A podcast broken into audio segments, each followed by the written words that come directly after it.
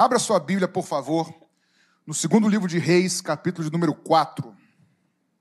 Segundo livro de Reis.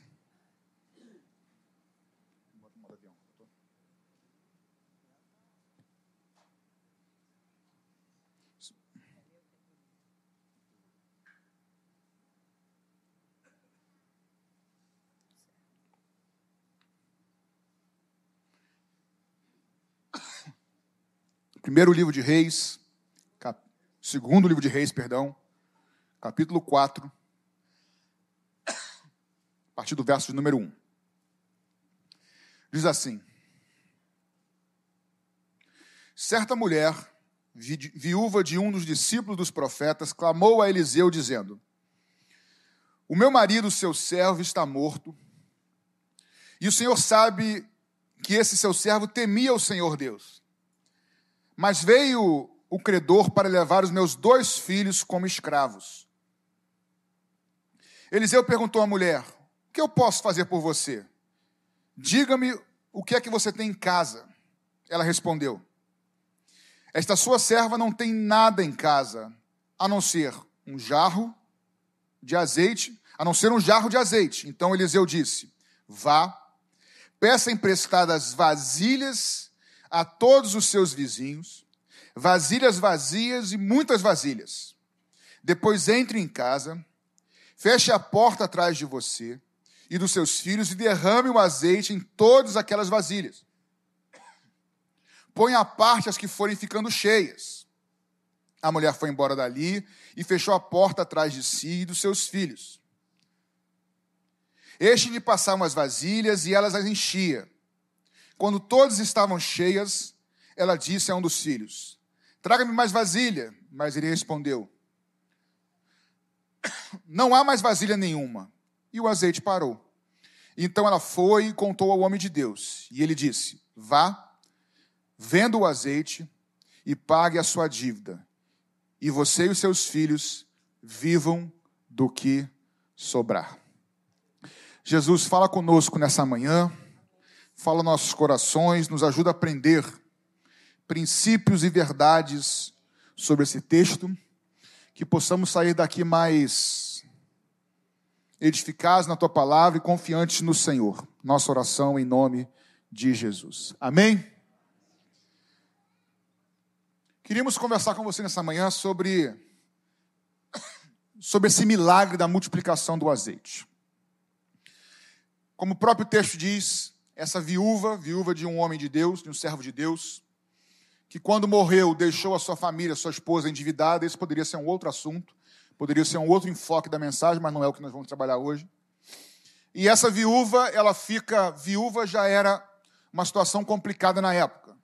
E ela endividada, o texto diz que o, o credor, os credores foram à sua casa, isso, isso a lei de Israel permitia isso, que o credor fosse tomar os filhos da pessoa é, que devia, para que eles trabalhassem até pagarem a dívida, não é a escravidão eterna, mas a escravidão até pagar a dívida. É, e aí essa viúva, nervosa, procura, ansiosa como mãe, procura o profeta Eliseu, fala com ele, e Eliseu vai dar algumas orientações que ela, sabiamente, por fé, segue essas orientações, e aí um milagre acontece. Nessa manhã nós queremos pontuar pelo menos sete, sete verdades, sete princípios que a gente vai intercalar eu, pastor Ana Paula, eu, sete verdades que nós aprendemos nesse texto que eu queria que nós aplicássemos às nossas vidas. Nosso caso não é botija, não é vasilha, não é óleo, mas certamente, se você não precisa, um dia vai precisar que Deus multiplique algo na sua vida. Amém? Ou você precisa, um dia vai, precisou ou vai precisar que Deus opere um milagre que só Ele pode realizar.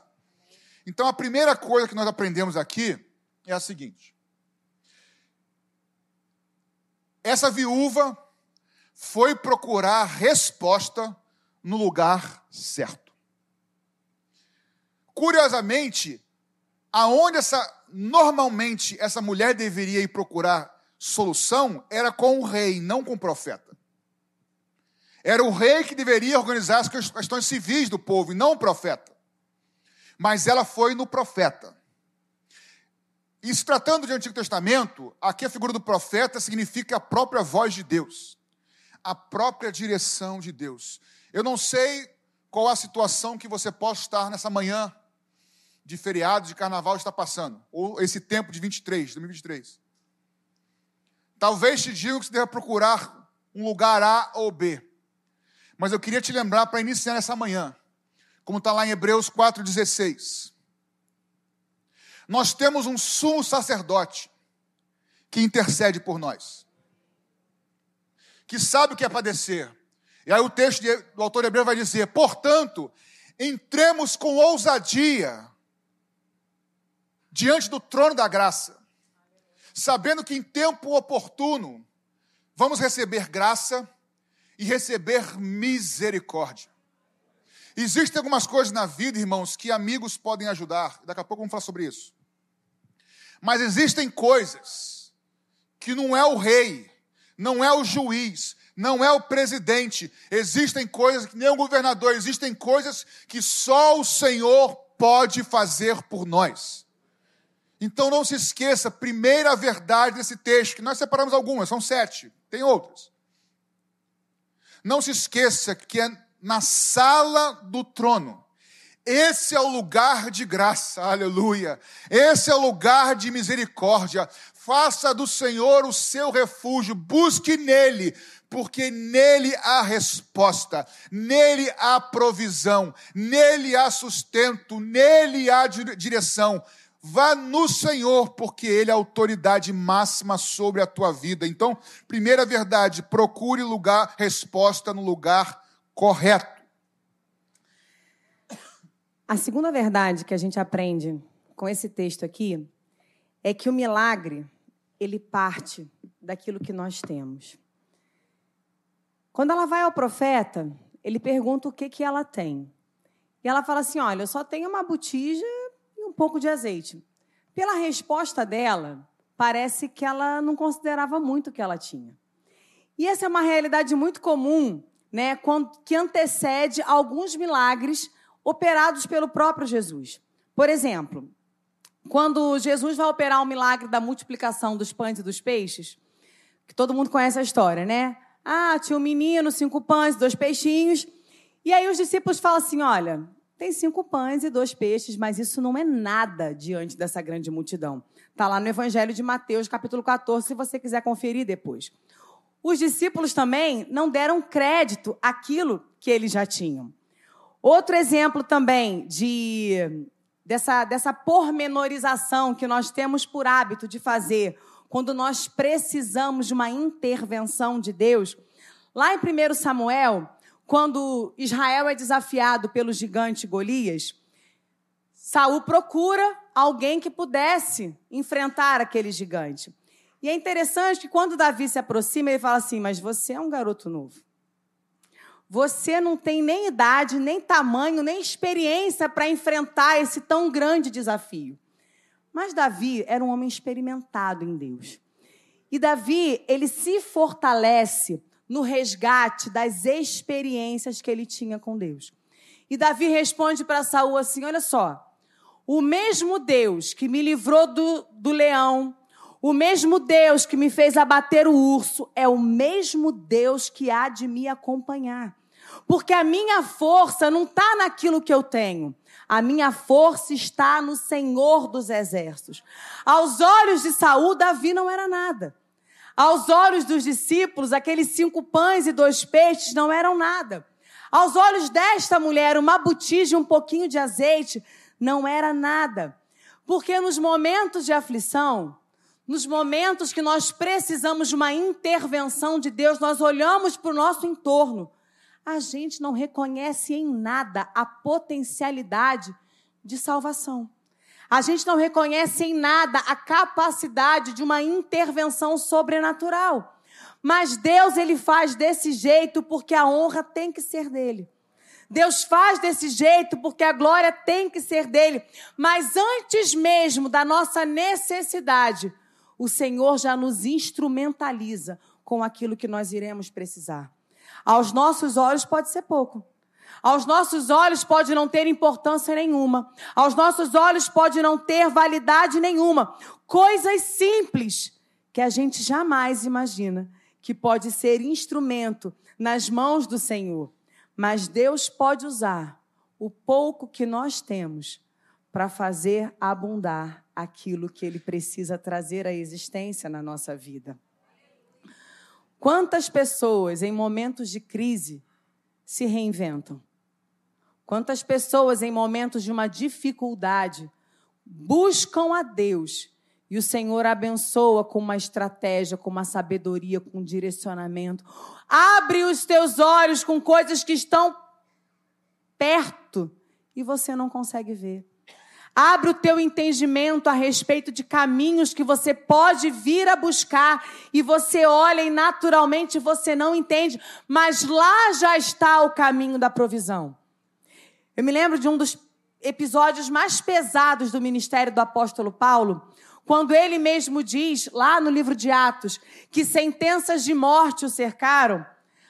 Paulo diz, né, que acompanhavam ele naquela viagem Priscila e Áquila. Cara, quando eu estudei há um tempo atrás, isso confortou demais o meu coração. Quando Priscila e Áquila vêm com ele na, vem com ele na viagem, ele não tinha ideia do que viria pela frente. Ele não tinha dimensão do sufoco, do aperto, da aflição, da prova que ele iria enfrentar. Mas a provisão já caminhava ao lado dele. E na hora certa, Deus usou aqueles que navegavam com ele para salvar a sua vida.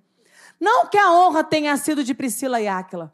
A honra foi do Senhor, mas isso deixa um princípio para a minha vida e para a sua vida. Aquilo que você precisa, pode ficar tranquilo, já está caminhando contigo. Sabe por quê? A palavra nos ensina que a bondade e a fidelidade do Senhor nos seguirão todos os dias das nossas vidas. Pode ser um pouco de azeite numa botija sem valor. Podem ser cinco pães e dois peixes. Anas, a, a dispensa está quase vazia. Pode ficar tranquilo. E o que é interessante é que a multiplicação ela acontece a partir de uma obediência ao princípio da palavra de Deus, aquilo que o próprio Senhor estava orientando a partir da sua palavra. E em Filipenses, no capítulo 4, no verso 19, diz assim: O meu Deus, segundo a sua riqueza em glória, há de suprir. Diz para você, há de suprir em Cristo Jesus tudo aquilo que eu precisar essa é uma promessa da palavra de Deus. E o seu Deus há de suprir em Cristo tudo aquilo que você precisar. E eu e você precisamos descansar em uma dessas promessas. Busque no lugar certo, na pessoa certa. Não desconsidere aquilo que você já tem, porque é a partir do que você já tem que Deus vai operar um milagre. A Bíblia diz que tudo que nós temos de bom vem do Pai das luzes, vem dele. Até aquilo que você acha que é natural, e é natural, não é sobrenatural, foi Deus que te deu. Lá atrás, e na hora certa ele faz multiplicar. Vá na pessoa certa, no lugar certo, não desconsidere as coisas que já tem, porque é a partir disso que Deus vai fazer o milagre na sua vida.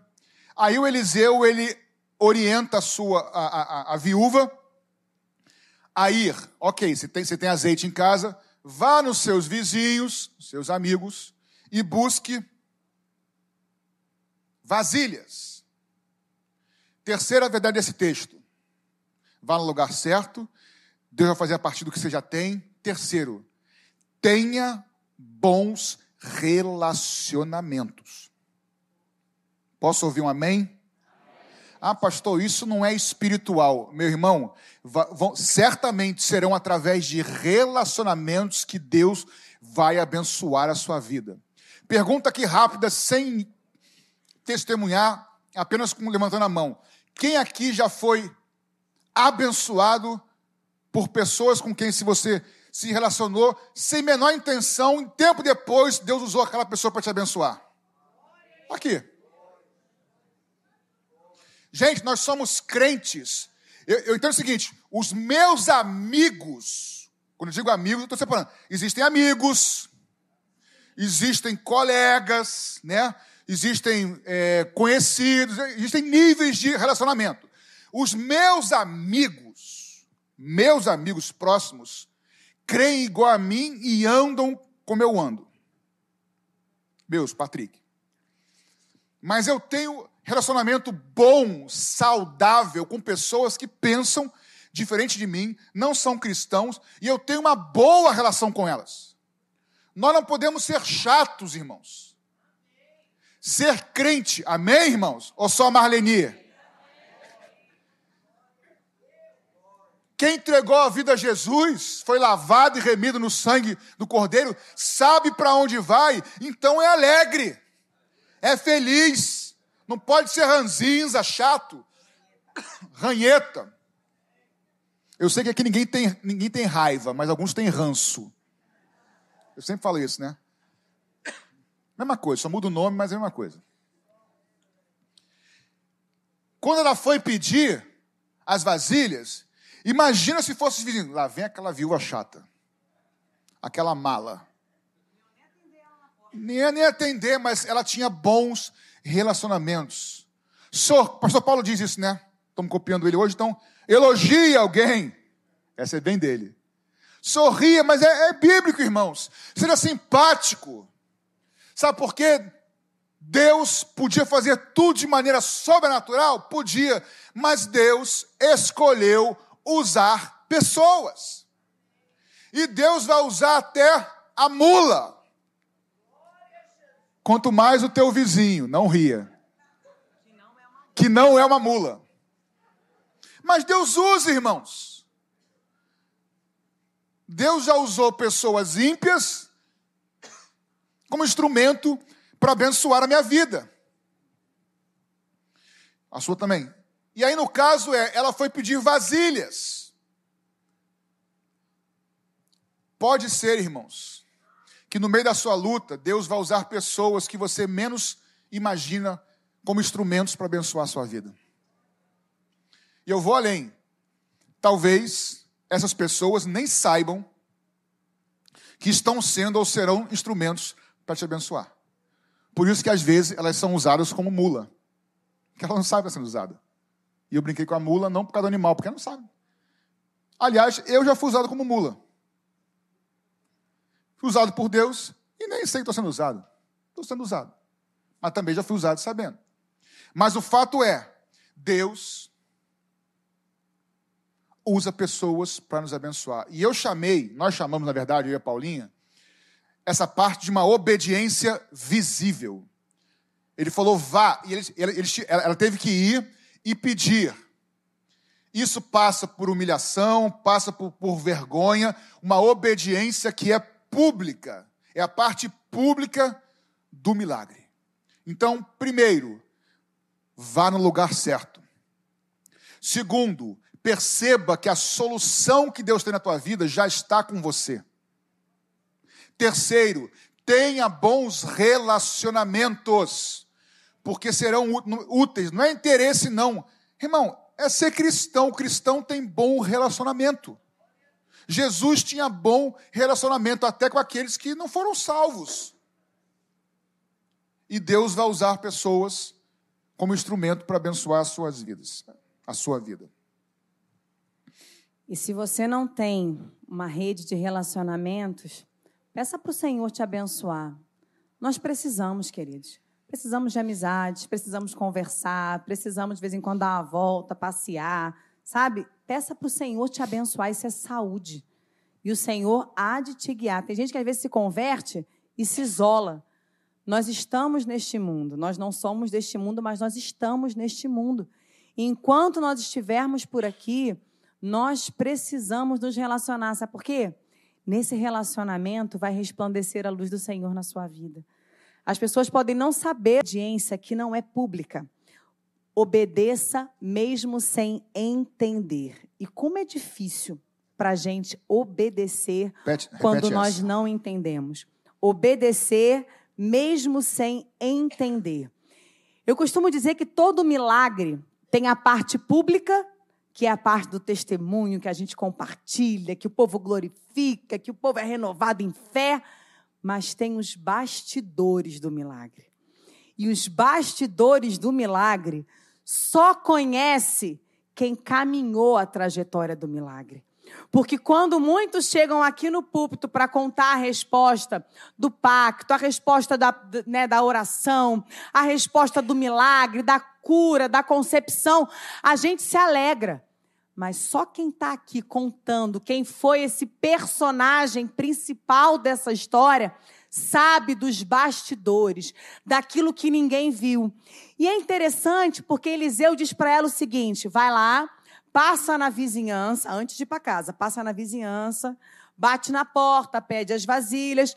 Seja simpático, né, irmão? Seja simpático. Irmã, você não tem uma vasilha não para me emprestar? Entra na tua casa, fecha a tua porta e faz o que eu te mandei. Não tem como a gente não lembrar de quando Jesus fala lá em Mateus 6, no, cap... no verso 6, entra no teu quarto, fecha a tua porta e fala com o teu pai que te vê em secreto, porque é ali que ele vai te recompensar. E é interessante porque ela faz exatamente aquilo que o profeta mandou. As vizinhas, né, viram ela pedir as vasilhas, certo? Mas certamente a pergunta ficou no ar: o que, que essa maluca está querendo tanta vasilha, gente? Tá batendo na cara todo mundo pedindo vasilha? Tá de mudança, quer botar as mudanças dentro da vasilha? Ninguém sabia o que ela ia fazer. Mas o que ela precisava fazer estava dentro da casa, estava na intimidade do lar. E percebe que Eliseu não disse para ela o que, que seria feito com aquelas vasilhas. Só mandou ela pegar, entrar para dentro de casa e começar a encher todas as vasilhas que ela conseguiu. E eu fico pensando assim, gente, eu não sei vocês, mas eu ia perguntar assim, mas para quem, Eliseu? Vou fazer o que com essas vasilhas? Só eu que tenho essa curiosidade, gente, ou vocês iam falar assim: nada, pastor, eu ia lá fazer direitinho, sem nem querer saber o que eu ia fazer depois. Ela não perguntou. Eu falo, ah, Jesus, me dá essa tranquilidade de coração. Ela não perguntou. Que inclinação, que disposição de atender a orientação de Deus sem entender. Porque hoje nós lemos as Escrituras e quantas vezes nós nos questionamos? Ah, mas por que eu tenho que fazer isso? Ah, mas por que tem que ser assim? Ah, mas eu não concordo, não. Ah, mas será que ainda tem que ser desse jeito mesmo? Faça exatamente o que ele nos mandou fazer. Essa mulher obedeceu nos bastidores. Ela entrou para dentro de casa, entrou ela e os seus filhos. Sabe por quê, querido? A sua família faz parte do propósito de Deus. Os seus filhos, os filhos que ele te deu como herança, fazem parte do propósito da bênção de Deus. O seu casamento, o seu sogro, a sua sogra, os seus pais fazem parte do propósito de Deus. Você pode olhar com olhos naturais e falar assim, pastora, não vai dar não. Amplia a tua visão. Faz o que ele te mandou fazer, como eu preguei duas semanas atrás. Não fica avaliando a possibilidade da promessa acontecer. Isso não compete a nós. O que compete a nós é obedecer o que a palavra diz. Porque todas as vezes que nós andamos em obediência à palavra, a bênção nos seguirá. A obediência, ela precede a bênção. O que Satanás tem instigado nessa geração é tomar curso da sua própria vida. Em Cristo nós retornamos a uma teocracia. Deus é o Senhor da nossa vida. Nós abrimos mão do senhorio da nossa história e convém que a vontade dele seja feita, porque ainda que contrarie a minha vontade, que contrarie o meu querer, há de ser manifestação de vida de Deus para minha vida e para sua vida. Então, abre mão desse direito de questionar, de perguntar. Sabe por quê? A revelação de Deus é progressiva, querido. Deus ele vai nos treinando em obediência. O Senhor certamente tem para cada um de nós, como nós estamos nessa pegada aí do, próximo a live, né, lugares mais altos. Deus tem lugares mais altos para cada um de vocês. Mas ele vai nos treinar em obediência. A gente não muda de fase por força, nem por violência, nem por bater pé, nem por fazer bico. A gente muda de fase quando a gente entende e a gente obedece, caminha exatamente dentro da sua palavra. Querido, a palavra de Deus, ela é proteção para as nossas vidas. Quando você obedece, você se protege do ataque, da investida, da inserção do diabo na sua vida. Porque a palavra te protege. Agora, quando você baixa a guarda, quando você faz aquilo que você acha, quando você muda um pouquinho, até porque o tempo é outro, né, pastora? Vamos dar uma atualizada nessa palavra, vamos dar uma contextualizada. Você abre brecha e você torna a sua situação vulnerável. Não se esqueça de uma coisa: o compromisso do Senhor é com a sua palavra. Porque a palavra dele é que gera vida. É a palavra dele que traz à existência o que não existe. É a palavra dele que manifesta o sobrenatural dentro daquilo que é natural. Não é a nossa performance, é a palavra dele. Todas as vezes que nós nos sujeitarmos à palavra dele, por mais que o cenário seja completamente contraditório, nós testemunharemos vida de Deus. Nós testemunharemos transbordar, multiplicar aquilo que olhos não viram, aquilo que não é natural, aquilo que não é esperado. Isso é manifestação de Deus. Então, se você está numa fase que você não tem para onde sair dela, a não ser caminhar em obediência, caminha essa milha. Caminha essa milha. Todas as coisas cooperam juntamente para o bem daqueles que amam a Deus e são chamados segundo o seu propósito. Mesmo sem entender, mesmo sem saber no que, que vai acontecer depois disso, se contente, tenha essa postura de contentamento em fazer o que ele te orientou a fazer. Essa é a parte do testemunho particular. É aquilo que você vive com Deus quando você fecha a porta da tua casa. Quando você entra para dentro dos teus aposentos e ali dentro é você, o seu Senhor e a palavra dele reinando e direcionando as nossas vidas. No meio da tua luta, no meio das tuas aflições, busque no lugar correto Peça para Deus te mostrar as coisas que você já tem, porque a provisão já está contigo. Tenha bons relacionamentos, porque Deus vai usar pessoas para te abençoar. Quarto, que a Paulinha falou agora, obedeça mesmo sem entender. Ah, mas eu só tenho uma botija. Como é que eu vou virar essa botija desse tamanho em 30? Começa a virar. Começa a virar. Lembra do pães e peixes? Cinco pães e dois peixinhos. Jesus falou: Isso não dá para a multidão. Pai, eu te dou graças por esses pães, por esses peixes. Dividiu os pães, botou nos cestos, dividiu os, os peixes, o cesto vazio com um pedacinho de pão, um pedacinho de peixe. Pedacinho de pão, pedacinho de peixe. Pedacinho de pão, peixe. Agora vão.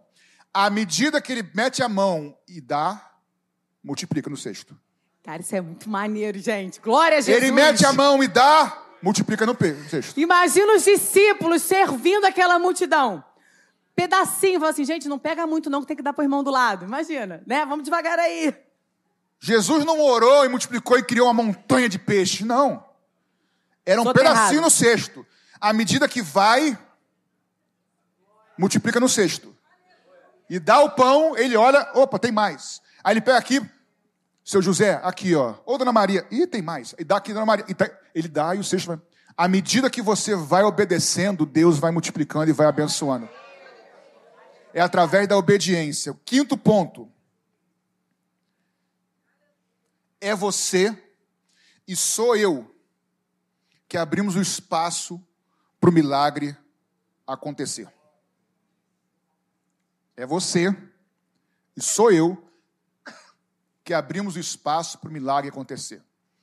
Qual foi a ordem de Eliseu para a viúva? Vai e pega e pede o quê? Vasilhas. Pede 13 vasilhas? Pede 7? Pede 15?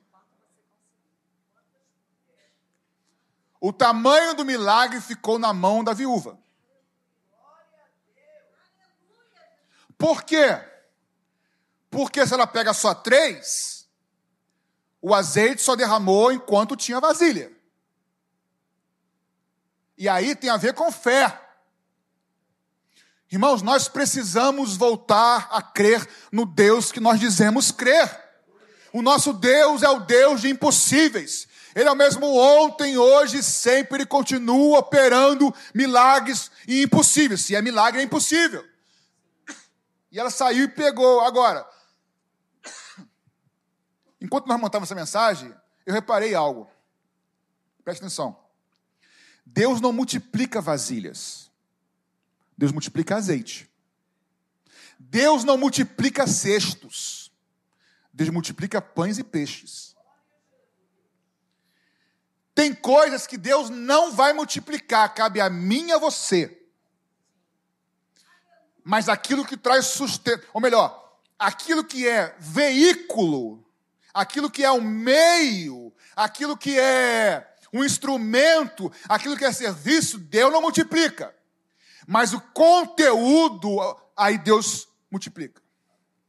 Aí voltando, discípulos, obedeçam, que eu abençoo sirvam, que eu multiplico. Se esforcem, porque eu dou a força. Busquem, porque eu me revelo. Buscar-me-eis e me achareis quando me buscardes de todo o vosso coração. Batam e eu vou abrir. Deus não multiplica cestos e nem vasilhas, isso cabe a gente. Pastor, eu quero um avivamento. Bate que ele vai abrir. Busca que ele vai se ser achado, ele quer ser achado. O milagre diz respeito, o tamanho diz respeito a gente. Nós nos esforçamos, ele multiplica a força. Nós estudamos, ele multiplica o entendimento. Aí para os jovens que vão estudar vestibular ou fazer concurso. É para estudar. Estudar muito significa ter muita vasilha. E Deus vai dando entendimento, o raciocínio certo, a fórmula certa, a lógica certa. Deus dá o entendimento, mas tem que estudar. Pastor, eu queria tanto ter mais dons do Espírito Santo. Para quê? Para você ficar vendo Netflix em casa com cheio de dons? Começa a trabalhar na obra de Deus, que quando for necessário, Deus vai te dar uma palavra de conhecimento busca a Deus e vai servir o próximo, vai servir ao outro, Deus vai te dar palavra de sabedoria. Deus vai te usar em profecia. Por quê? É para o serviço. A gente serve, ele multiplica. A gente age, ele multiplica. A gente obedece, ele multiplica. A gente se esforça, ele multiplica. A gente bate, ele multiplica. Faz a sua parte por fé, porque ele é fiel para fazer a parte dele. Aleluia. Olha a voadora aí, gente. Vamos embora. Outra verdade que a gente aprende nesse texto é que a bênção do Senhor, ela vai muito além daquilo que eu e você estamos pedindo. Essa moça, essa senhora, ela tinha um problema. Qual era o problema dela? Uma dívida que foi deixada pelo marido. O que Deus operou nessa família foi além do pagamento dessa dívida. Ela só queria pagar a dívida e manter os filhos em casa. Porque se ela perdesse os filhos dela, a situação dela ficaria muito pior. Porque naquele contexto, a mulher, quando ela perdia o marido, os filhos assumiam o sustento da casa. Se ela não, se ela ficasse sem os filhos dela, ela ficaria completamente desamparada. Mas o nosso Deus, ele não nos desampara. O Senhor não desampara aqueles que são dele ele se faz presente. E o que Deus operou ali foi não apenas o pagamento da dívida, mas garantiu o sustento deles por longos e longos anos. Porque o profeta falou para ela: vocês vão viver com tudo que sobrar disso aí. Porque, como o Patrick falou, gente, era muita botija. Era muita vasilha. Tudo que aquela moça conseguiu recolher, ela recolheu. Ela não fez corpo mole, não. Só que a gente faz parte de uma geração cansada, né? Não é não? É uma geração cansada. Uma geração que qualquer coisa já cansa. Ah, vamos fazer. A cara do cansaço já vem antes do corpo levantar. Só que nós precisamos de disposição, amém? Para que nós possamos viver a vontade do Senhor. Nós temos sonhos, nós temos alvos, você tem clamores que você deseja que o Senhor responda. Querido, pede para o Espírito de Deus despertar teu corpo. Levantar esse corpo. Em nome de Jesus. Para que você possa se colocar diligentemente em vigília, em oração, em clamor. Para que você possa se colocar disponível. Para que o Senhor possa contar com você. Aquilo que você e eu pudermos fazer, o Senhor não vai fazer por nós. Sabe por quê? O Senhor deseja nos envolver como partes do milagre dele. Nós somos cooperadores de Cristo. Nós precisamos tomar parte, porque à medida que nós nos envolvemos em ação, ainda que a nossa ação possível seja do, entrar no nosso quarto, dobrar o nosso joelho e falar com o nosso Pai, nós vamos sendo feitos testemunhas ao longo de todo esse processo. Porque a gente considera a bênção já quando vem a resposta. Mas ao longo de todo esse processo, essa mulher teve experiências com Deus. Porque nesse contexto, o profeta, ele era considerado boca de Deus. Essa expressão que nós usamos hoje, fulano é boca de Deus. Por quê? Porque nesse momento o véu ainda não havia sido rasgado. Homens e mulheres gentílicas não tinham acesso liberado à presença de Deus. Então, o profeta era aquele que trazia o conhecimento do homem, a vontade e a direção de Deus. E durante esse processo, essa moça teve experiências. E é isso que Deus deseja fazer conosco. Deus deseja nos abençoar. Mas não apenas quando ele responder, quando ele multiplicar, quando ele abrir, quando ele, enfim, trouxer à existência o seu clamor. Mas ele deseja nos abençoar ao longo de toda essa trajetória. Sabe por quê? Deus quer se fazer conhecido para mim e para você, querido. Nós conhecemos a Jesus, amém? Nós um dia tivemos os nossos olhos abertos. Um dia nós fomos convencidos pelo Espírito de Deus a respeito da verdade, da justiça e do juízo. Mas isso não foi algo absoluto, estático para um momento. Isso é o início, isso é o, é o, ponto, é o ponto inicial de uma caminhada. Deus deseja se revelar a nós nos fazer experimentados na sua fidelidade, nos fazer experimentados na sua provisão, nos fazer experimentados na sua onipresença, onisciência, onipotência, na sua companhia que é suficiente. Deus deseja estreitar conosco laços de intimidade. A bênção do Senhor, ela vai muito além. Quantos de vocês já não se achegaram a Deus pedindo ao Senhor por algo? E quando o Senhor operou, você recebeu muito além daquilo que você pediu ao Senhor. Senhor, me lembra de Pedro naquela pesca maravilhosa. Pedro volta de um dia, de uma madrugada inteira. Querido Pedro era pescador. Pedro conhecia todas as técnicas. Pedro já sabia o que precisaria ser feito. Pedro tinha o barco, Pedro tinha a rede, mas Pedro não tinha peixe. E aí Jesus fala o que para Pedro? Pedro, Bora lá pro alto mar de novo? Gente, eu não sei vocês, mas eu imagino a cara do Pedro.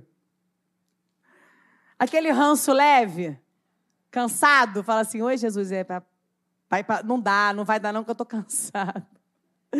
Porque Pedro ele tem uma característica muito particular. Pedro fala o que todo mundo pensava, mas Pedro tinha coragem de falar. Pedro é maravilhoso, gente. Glória a Deus. Mas Pedro volta.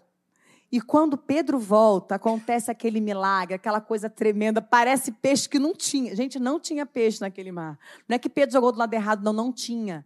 Mas Jesus operou porque Pedro fez o que ele mandou.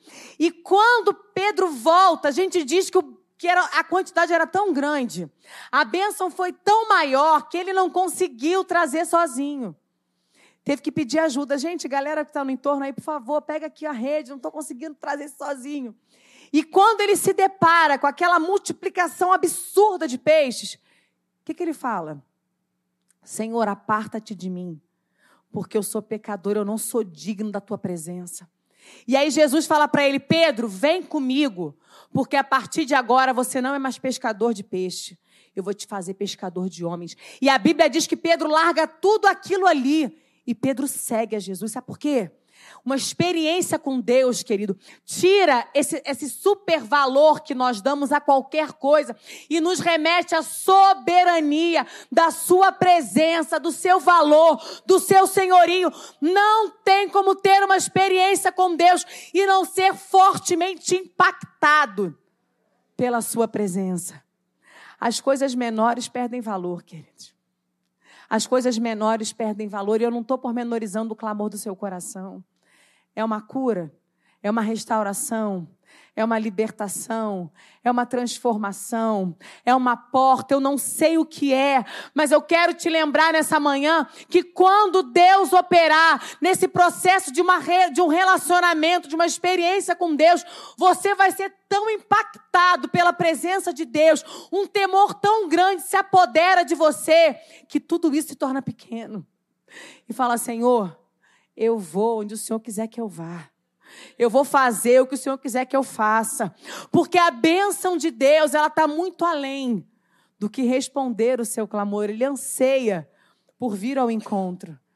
Mas ele deseja muito mais que você saia desse processo, desse momento de aparente escassez, desse processo de uma aparente ameaça, desse processo de uma aparente perda de esperança, fortalecido um homem, uma mulher, um jovem experimentado no conhecimento e no relacionamento com o Senhor.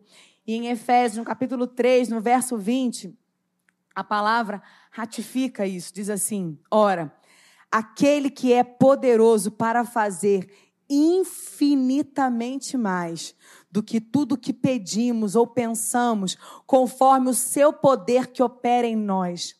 A Ele seja a glória na igreja e em Cristo Jesus por todas as gerações, para todo sempre. Amém.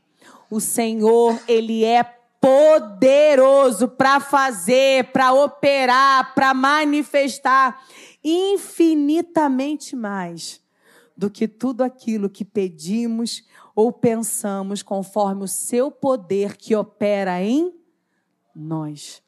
Não se esqueça, hoje, o Espírito de Deus, o poder criador, ele opera, ele habita em mim e ele habita em você. E não há impossíveis para o nosso Deus. Amém. Eu disse que são sete, mas na verdade são seis. Eu vou concluir com mais uma agora, verdade. O contexto disse que essa família iria virar escrava. Os filhos viraram escravos. Então, essa benção, irmãos, tudo que nós aprendemos aqui diz respeito à escravidão ou libertação.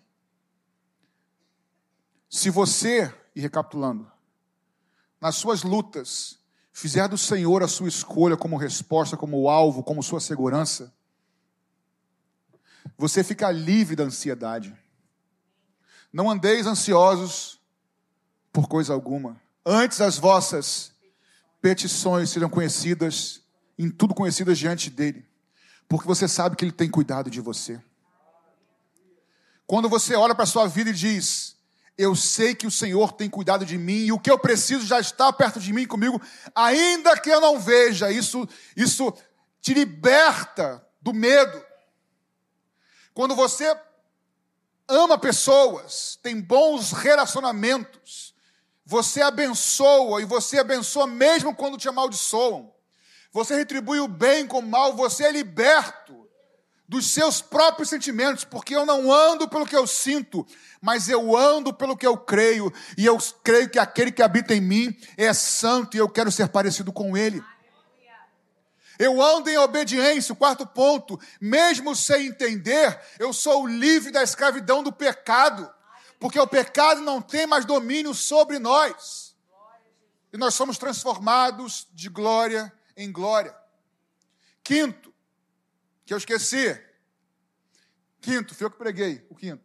Nem sei qual. O, o quarto, olhar para Jesus. Depois, olhar para si mesmo, tem o que precisa. Depois, ser bom, é, bons relacionamentos. Depois, obediente, mesmo sem entender. Quinto, nós é que abrimos o espaço para o milagre. Irmão, o que cabe a nós fazer, temos que fazer. Deus não vai fazer por nós. Mas faça pela fé, sabendo que o que você precisa, Deus vai prover. Ele renova força ao que não tem nenhum vigor. Os velhos e os novos correm e se cansam, mas que os que esperam no Senhor subcorrerão, subirão com asas como de águia, correrão e não se cansarão. A capacitação vem do Senhor. Isso nos liberta, porque foi para a liberdade que o Senhor nos chamou. E por último, quando, quando você ora por um filho, o Senhor está vendo a família. Quando você ora por um emprego, Deus está orando o teu ministério. Quando você ora por um ponto, Deus está olhando o macro, porque a bênção do Senhor sempre vai muito além de tudo aquilo que o Paulinho leu em Efésios, do que pedimos ou pensamos. Nós somos limitados, mas o Senhor tem cuidado de nós e Ele faz com que todas as coisas cooperem juntamente para o bem daqueles que amam a Deus.